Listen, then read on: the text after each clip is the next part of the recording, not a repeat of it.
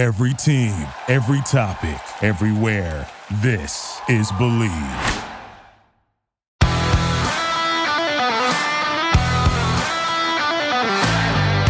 Hi, everyone, and welcome to State of State. This podcast is presented by Bet Online, your number one source for all your betting needs. Get the latest odds, lines, and matchup reports for baseball, boxing, golf, and more. Bet Online continues to be the fastest and easiest way to place your wagers, including live betting, plus your favorite casino and card games available to play right from your phone. Get into the action today. Head to betonline.ag or use your mobile device to join and be sure to use our promo code BLEAV, that's B L E A V, to receive your 50% welcome bonus on your first deposit. State of State is presented by Bet Online, where the game starts. Also, State of State is a proud supporter of Blue White Outfitters. Blue White Outfitters was created as a retail shop meant to highlight the confidence, competitiveness, and fearlessness of the elite athletes found throughout the history of Penn State University. All sales from Blue White Outfitters directly benefit Penn State student athletes. Visit www.bluewhiteoutfitters.com today. Today, we're talking all things running backs for Penn State football heading into 2023. Everybody knows who Nick Singleton and Kaytron Allen are, but how is this backfield going to look as a whole going into 2023 after such a successful 2022 campaign? Justin, there's so many expectations put on these two, especially. We have to start with Singleton and Allen. Obviously, everybody's expecting them to pick up where they left off last season. Uh, for Nick Singleton, over a thousand yards rushing, Big Ten freshman of the year, plus Kaytron Allen, over 800 yards rushing. These two were nearly the first freshmen to crack a thousand yards rushing as a tandem in decades as a part of this program. They were the first freshman duo to get 700 yards rushing or more for both of them within the Big Ten. So obviously, history was made last year. But this offense, while the expectations are that it's going to be different because of who is potentially going to be the starter, Drew Allar under center. I still feel like you're going to see a very similar offensive style, at least in September and into October What's your overall anticipation for workload for Singleton and Allen in 2023? I think it's uh it's going to be extremely important to keep those guys. I mean, fresh, right? And 100% injury rate, but at least fresh throughout the whole. I mean, the longevity of the season. Talking about aiming for the playoffs, but I think that's a it brings to the point of Trey Potts transferring in, right? Talking about sharing a sharing the load from a vet running back and the style of the running style that Nick Singleton has and Kaytron, they're it's pretty powerful, right? It's pretty it's a pretty physical running style, even though Nick Singleton has the ability and breakaway speed to make long runs. When he encounters contact, he delivers blows, and we already know what Kaytron does within the uh, zero to five yards in the running game. So having a mature running back that can get in there and split those carries, come out of the backfield, and I would like to see them coming out of the backfield a lot more, catching passes and different things of that nature. And I'm I mean, just knowing the running back coach Ja'Juan uh, Seider, and knowing that he'll get those guys ready and making those incremental jumps that you need to make as a running back. I think one of the main, uh, one of the most impressive things that came from Nick Singleton and Kaytron Allen last year was I've mentioned before is like the maturity in their running style. Like they run with patience. There are not very many holes when you're watching the games. Like oh he missed that or you got to finish the run this way. Like they run right. with good uh, pad level. They protect the ball and all those different things. So like those baseline uh, instances with running backs typically aren't there. So for them to have that, to now stack on some things and put them in the passing game, put them in at the same time, and incorporate another transfer back like a Trey Potts that can help ease up the load and give another look to the defense will be uh, incredibly inspiring. I think, especially through September and October. Yeah, Kaytron Allen walked away with uh, 20 catches for 188 yards and a touchdown last year. Meanwhile, Nick Singleton 11 for 85 and a touchdown. Uh, glancing at Trey Potts' statistics uh, on the on the ground, he was pretty productive. Now he was the number two running back for Minnesota in 2021. 112 carries, 552 yards, six touchdowns.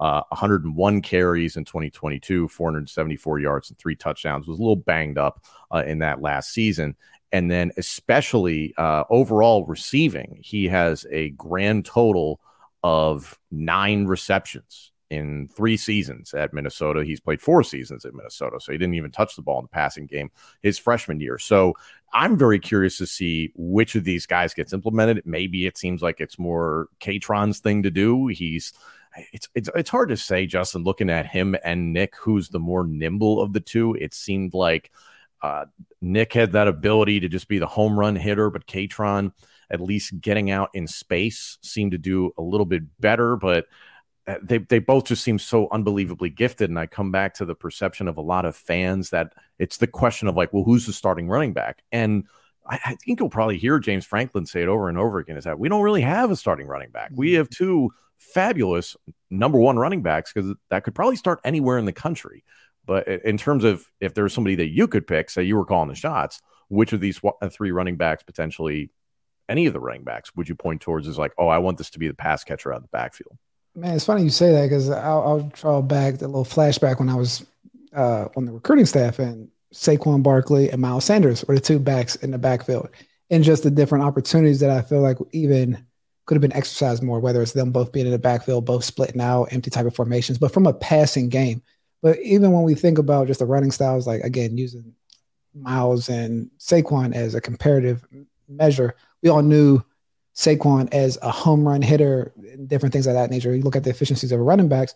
Sometimes if you looked at Miles and how he ran from zero to 10 yards, zero to five yards, there's like different levels that you would look, but he also had the ability to split out pass catching. I mean, we know Saquon can do all those things. So I'm saying that to say like there's different skill sets that overlap and I guess are compatible to an mm-hmm. extent, like from offensive attack. And so I feel like, like me personally, I would think getting Nick Singleton out into the flat, into the open space. When you think of one touch guys, you want one touch guys to be in space.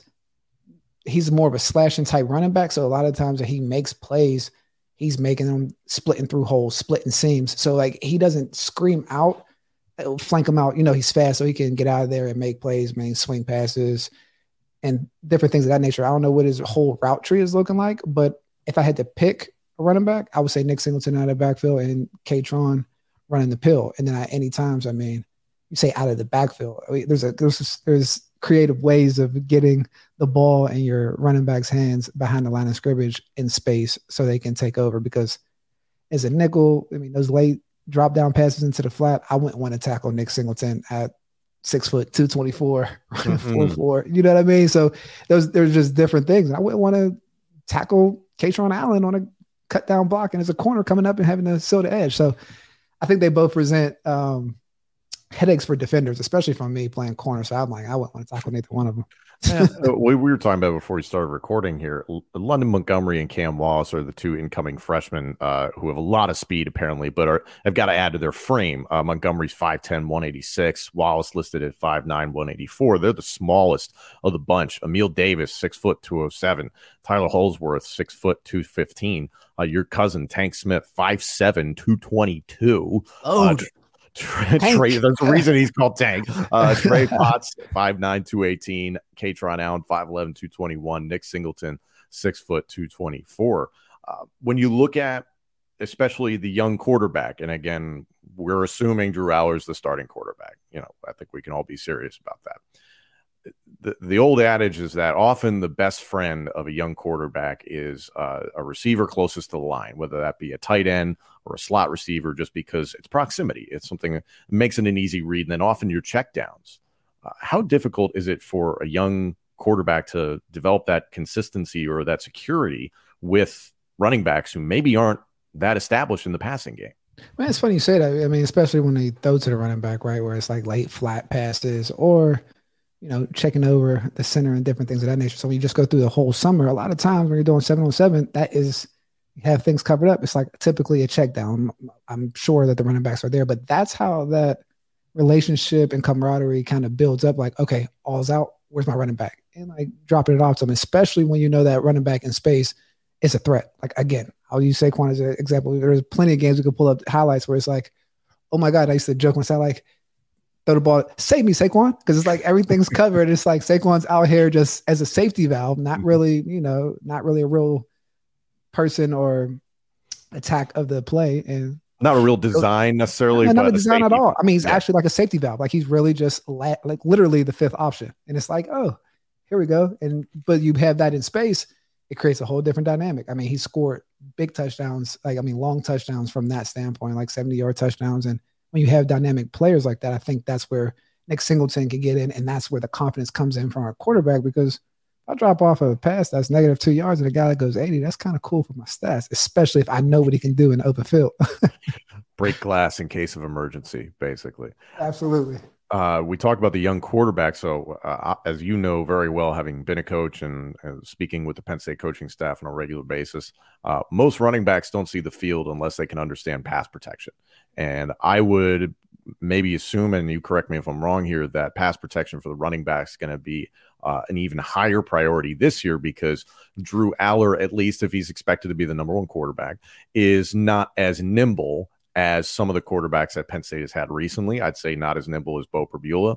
And that's not a knock on Drew. It's just who he is as an athlete. He's able to be evasive in the pocket, but you knew that Sean Clifford had design runs. And I know people can come at me and say, like, Sean wasn't that fast. He didn't get that much done. It's like, yeah, but they were still running with him consistently. Trace McSorley was a guy they were running with consistently. So it's not that you weren't asking your running backs to go into pass protection and do well in that respect, but you knew in the back of your head, it's like, hey, you know, Trace could take off and take care of himself.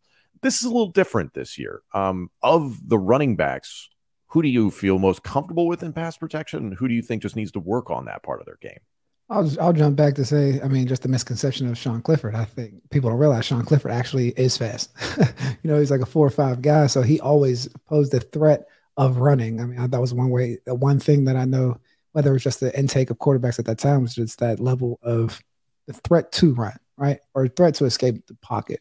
Um, so to answer your question, who I think would be more suited to pass pro, I'm gonna be honest with you. I haven't studied the film from that standpoint to see who picks up blocks. So to, to like really study someone picking up pass pro, I mean, you have to understand and see the whole line and seeing like where things are sliding if they pick it up and different things of that nature.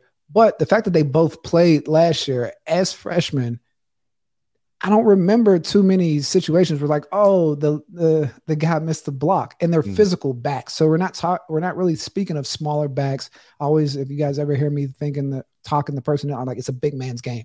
They're they're big guys, and like the fact that that's not a lacking thing, and they play with courage, you know, what I mean, and toughness. So in the want to to block is there for both of them. So that's why we don't think we saw any glaring things come up from them in the pass protection last year. So I I, I honestly can't say one is better than not just not seeing that scope of film to see if there are any missed blocks or anything like that. Sure, and, and, let's not forget last year Keyvone Lee was on the roster. He's since transferred, is at uh, Mississippi State, and Keyvone, while he didn't get uh, the reps last season that he might have gotten the year before, uh, was still utilized in certain down and distance packages. Uh, but for the most part, it was really Singleton and Allen pretty even 50 50. There were some games where Allen would explode and you wouldn't see all that much of Nick Singleton. But there really weren't those games where people were crying, well, why didn't Singleton get more carries? It was like because Allen was going off and you're, you're kind of riding the hot hand. And James Franklin really believes in that. Uh, do you expect that to be different at all this season? No, because I think that's a, philo- uh, a philosophical approach, right? Like when you have two talented guys, there's there's a level of management and getting their touches, managing the game. But yeah, you got to roll with the hot hand at the end of the day. And I think there's different situations where skill set comes in the hand. I mean, they both can run between the tackles, but I think Kaytron Allen, exceptional zero to five runner. When I say zero to five runner for the listeners, line of scrimmage to the five yard line, making those cuts, doing those different things, being able to create within five yards, making a one yard play into a four yard play. Like that's extremely valuable. Miles Sanders, when he was up in, he was probably one of the best ones that I've seen at that, right? But he had a different skill set than Saquon because he was better than that part of the game than Saquon. But when it came to some other things, it's like, oh wow, that's where we need to have the ball in our hands. So knowing those different skill sets and traits that they have and putting them in the best position, I think is what we're going to continue to see. And with those guys getting bigger, stronger, faster, I mean, Theo Johnson, there's your safety valve. I mean, it, it, looks pretty good in that interior aspect, especially with the offensive line they have coming back. Yeah, the tight ends make you feel really good in that respect. Uh, looking at the rest of the running back core, you know, you mentioned Trey Potts transferring in from Minnesota. Uh, we know what he can do as a number two running back, but obviously in this system, he's probably going to be relied on more as a number three. Uh, in terms of veterans, you know, we talked about Tank Smith. You know, all familial bias aside, he is, uh, you know, the oldest guy within this group, and Trey Potts are both redshirt seniors. Do you expect Tank to be the number four? Because personally, when I saw him get in last season, and especially in the blue white game he runs with purpose. He puts his head down. He gets north south, and that's something Penn State fans love. I absolutely agree, and I think he does provide a lot of value when it comes to that. There was a there was a, I feel like a lacking in toughness in the run game when I first got to Penn State in 2017, just based on the offensive set, offensive play style. Right, we had Jomo. Um, you know, was, everything was kind of pass first, kind of a horizontal game, and like it's kind of transitioned into more of what we've seen Penn State from like that smash mouth. You know, understand the running running game, tight end, big play receiver. How we see how that comes about, tough defense. So with that being said, like I believe that that's what we're like leaning to, and I think Tank fits that mold and where they're going. Because when you get in there, you see them in the uh, last was it the Rose Bowl and getting touches. I mean, he's he's quick, he's shifty, and again, two thirty eight. That's a load to tackle. And when we're talking about sometimes he's gotten spoiled in the past by like, okay, a running back has to be like. Uh, Saquon Barkley or right, big runs. Right. Like, yeah, I mean, like that's not typically what the running back position is, as we see with the NFL salary caps and everybody that's a free agent, because the value of a running back is being able to get consistent six to eight yards and wear down the defense. And I think he presents that incredible value for those guys when they step off the field.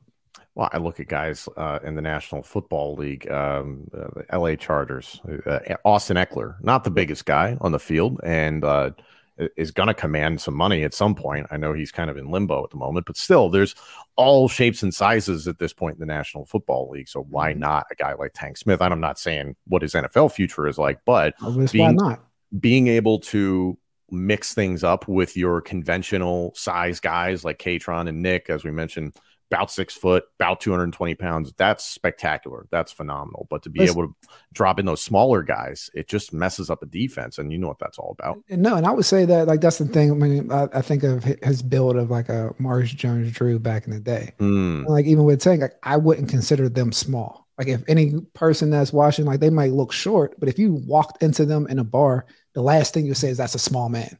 no, no. You know I'm saying? Like you run into like he was like, oh, he's short. He's like, no, nah, that's not really. He might be shorter, but like, so to say that, like, he's in, he's a load like that. Mm-hmm. I'm someone that's tackled those type of running backs. I like to have some space to hit. well, and what's the old adage? Low man wins. So, you know, imagine you're just, you know, a normal sized linebacker, for instance, and you're six foot and up, and you've got to get that low center of gravity, to try and get underneath him, and you take Tank's helmet literally right to the sternum.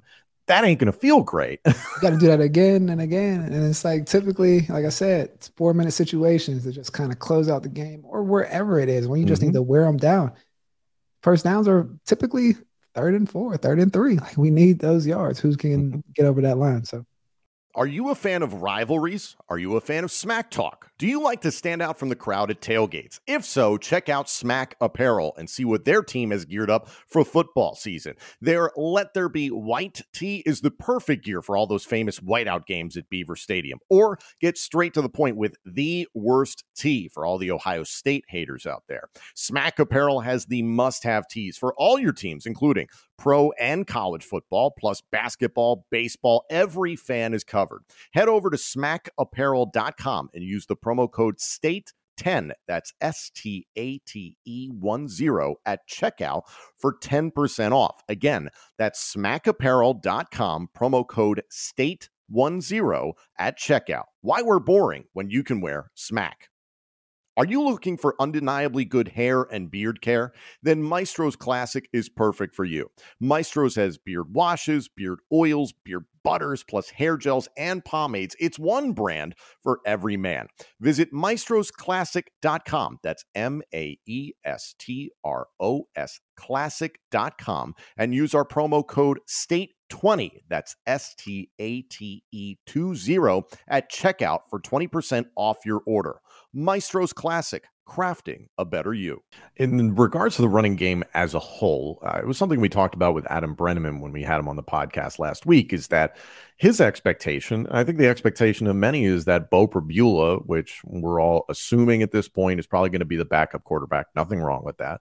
Is probably going to have a package that is reminiscent of uh, former Penn State quarterback Will Levis, former Penn State quarterback Tommy Stevens. Smaller dimension. Let's not confuse those three guys and being the exact same thing. However, him being in more of a wildcat quarterback package. So now, you know, we've talked about who the potential top four tailbacks are. How much does the potential of Beau Pribula eat into the potential carries of Potts and even Tank Smith? I think it's situational, right? I think once you understand where your attack plan in different areas of the field and when do you use those, I think uh, you, you draw out those key moments where he can come in and make an impact as the substitute uh, Q or having that type of package where he can make things happen or present a different wrinkle for the defense because everything comes in a level of rhythm, seeing different looks. And so having those situations and more so situations and places on the field, I think that segues or separates a timeout where you can kind of get him his touches and also make sure that the running backs have their touches. But I would say the running backs are uh, a priority when it comes to touches. I'll say this: the running back should be a priority come to touches because we don't know what Drew Allar is going to be in 2023. Everybody has their hopes and aspirations, and every report that we hear from inside the team, media, etc., is that he's progressing very nicely and that at least he's trending in the right direction. And everybody assumes he's going to be the starter.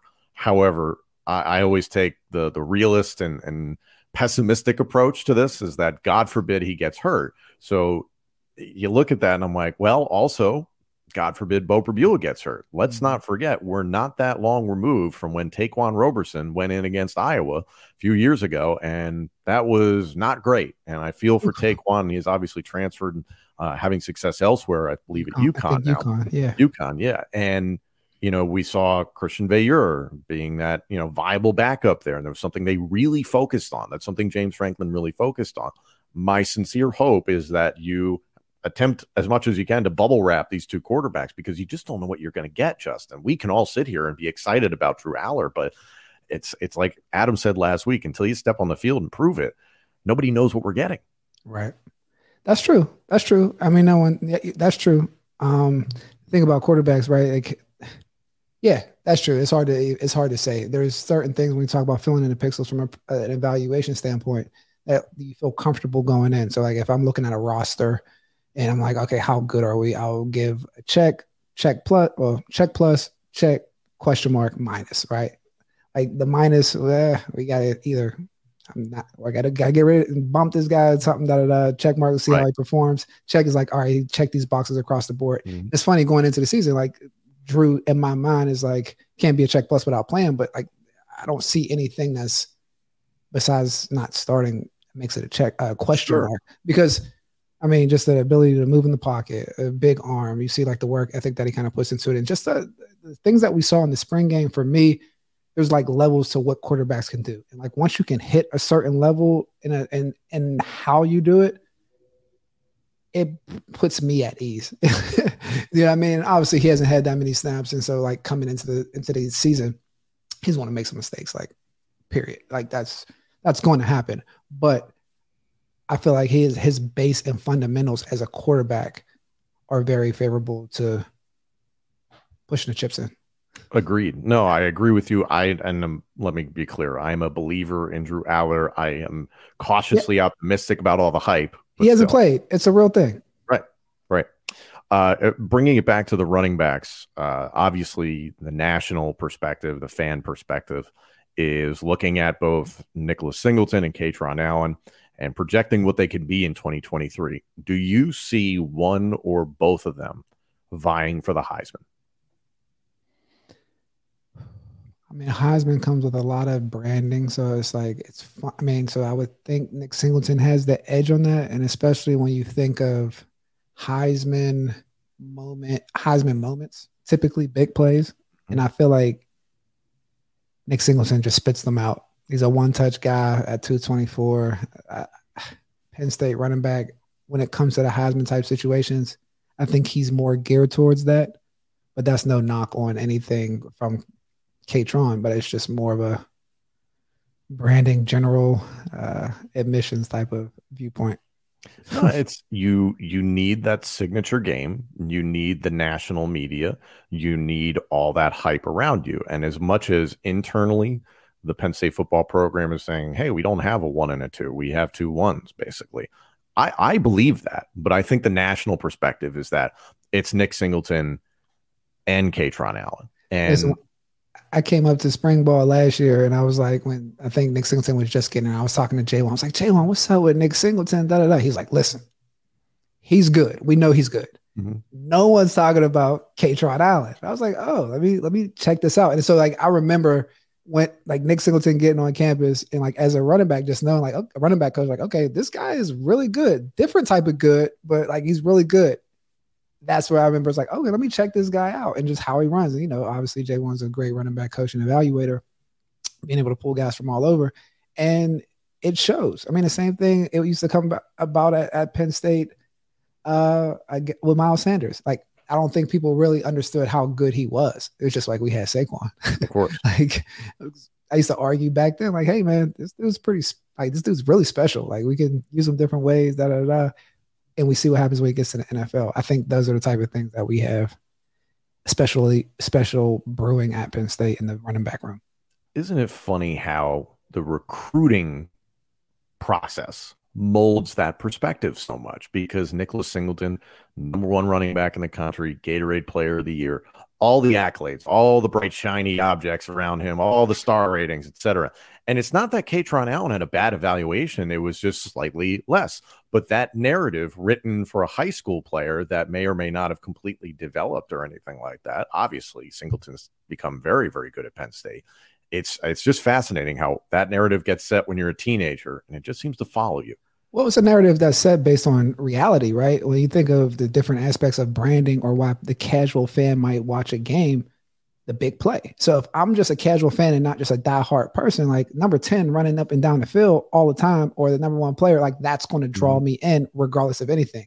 Kaytron's skill set and movement ability and running backs is like a if you're a football purist, like he's probably your favorite your favorite running back's favorite running back. Like he runs that way, and you can watch and see how he finishes blocks or finishes plays and different things of that, that nature, and just like, oh, but like from the casual fan standpoint, it definitely matters like the rankings and the style of play that we speak of. I always have a saying, speed brings opportunities. And yes, it brings brings opportunities in terms of a 40 to get in the school. But what, what I learned when we were at WWE and XFL, you know, over that that area, mm-hmm, mm-hmm. it's like how to bring brands or how to get the casual fan engaged. And in football, it's big hits, big plays. and so like the people that kind of do that with some level of flair and pizzazz, can draw in fans. And like we talk about the Heisman, uh, the Heisman race or just the media exposure, like those things kind of geared towards Nick Singleton's game. So I would think there's like fundamentals that point to why people actually are more attracted to him. It's more so highlighting why Kaytron Allen is actually special as well. I remember uh, last season looking at the quarterback room and you had Sean Clifford, Drew Allar, uh, Beau Pribula, and Christian Veilleux. And in, in, my gut, I was like, one of these guys is gone next year. And more than likely, it's Christian Veilleux, just because you had true freshman and Allar. That would have been stunning if Allar had left as the five star. And then uh, Beau Pribula had just gotten there and seemed like he was the dude who was willing to work. And it's not that Veilleux wasn't willing to work, just kind of odd man out based on the situation. And sure enough, Veilleux transferred to Pitt. There have been people out there who've wondered, uh, depending on how 2023 goes, is it possible that one of these guys, Singleton or Allen, is not on the team in 2024? Um, it's hard to say. I mean, in the NIL era, like some of the bags that are getting thrown around, you never yeah, know. But I'm not going to put I'm not going to put that in the air. I will, I don't think anybody's going to leave. I think no, I, I don't believe that either. But it is sometimes it's, it's, it's free agency at this point, so that there's never it is, and and I believe Allen and Singleton can start for just about any team in the country.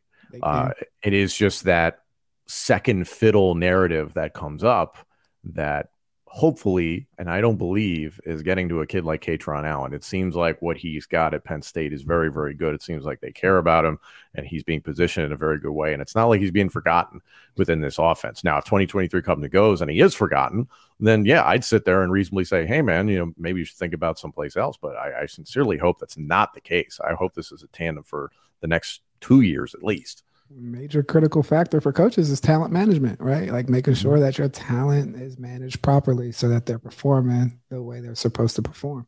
And so I think with the coaching staff up there, I think, I mean, even from the anecdote that I said about Ja'Juan, they're looking at it from that standpoint. Like, all right, mm-hmm. we got a guy, let's get him carries, let's do this. And we got a we got two special guys. I mean, that's like playing luxury. So it's like sometimes people don't know how to play with luxury, but I think Penn State does. Um, final thoughts here looking ahead at the 2023 schedule. Uh, you got West Virginia, Delaware, at Illinois, uh, home against Iowa, at Northwestern, uh, home against UMass, at Ohio State versus Indiana, at Maryland versus Michigan versus Rutgers on senior day, and at Michigan State. Is there one or multiple teams on that schedule that, at least in terms of Penn State being able to run the ball effectively, you have concerns? Because that did come up a couple of times last year.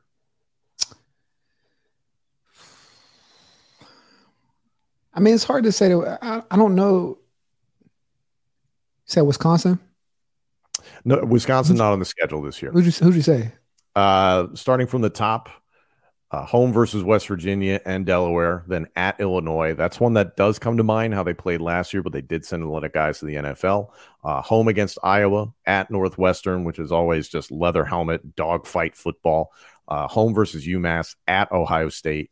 Home against Indiana, at Maryland. Home versus Michigan. Home versus Rutgers, at Michigan State.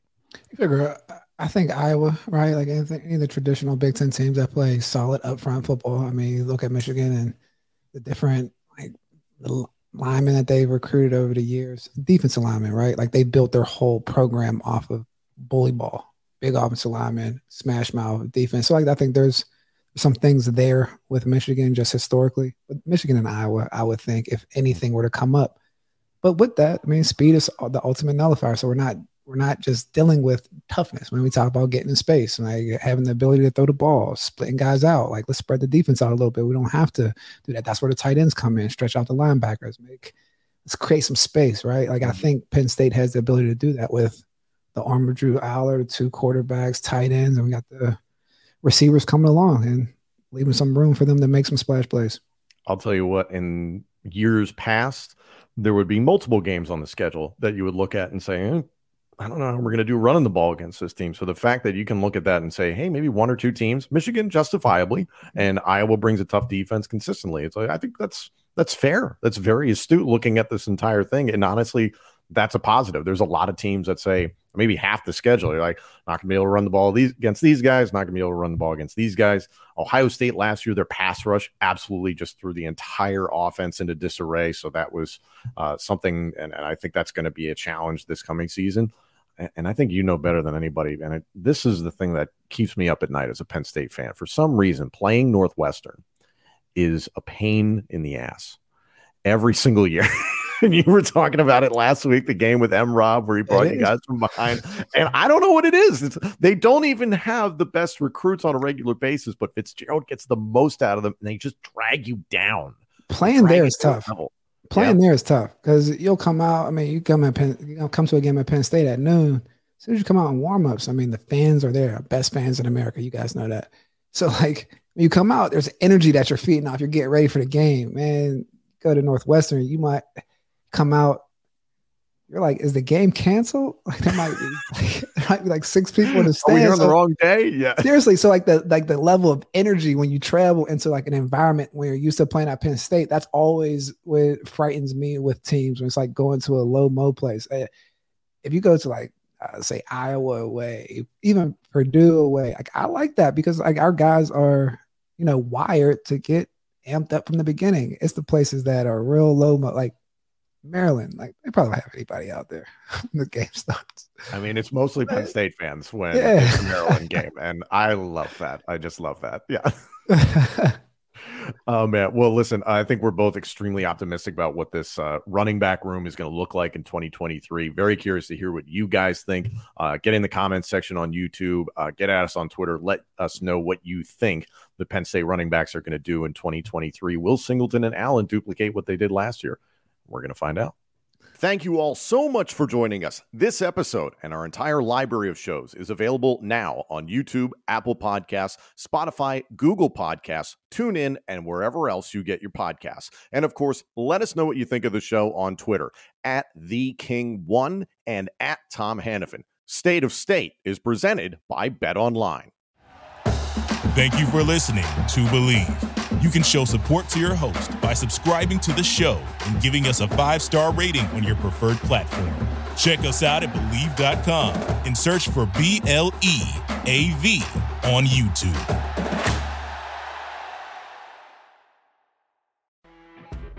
You know, when you're listening to a true crime story that has an unbelievable plot twist that makes you stop in your tracks? That's what our podcast, People Are the Worst, brings you with each episode. I'm Rachel. And I'm Rebecca. We're identical twins who love true crime cases that make you say, didn't see that coming, and we hate the people responsible for them. Listen to People Are the Worst now on Apple, Spotify, or wherever you get your podcasts.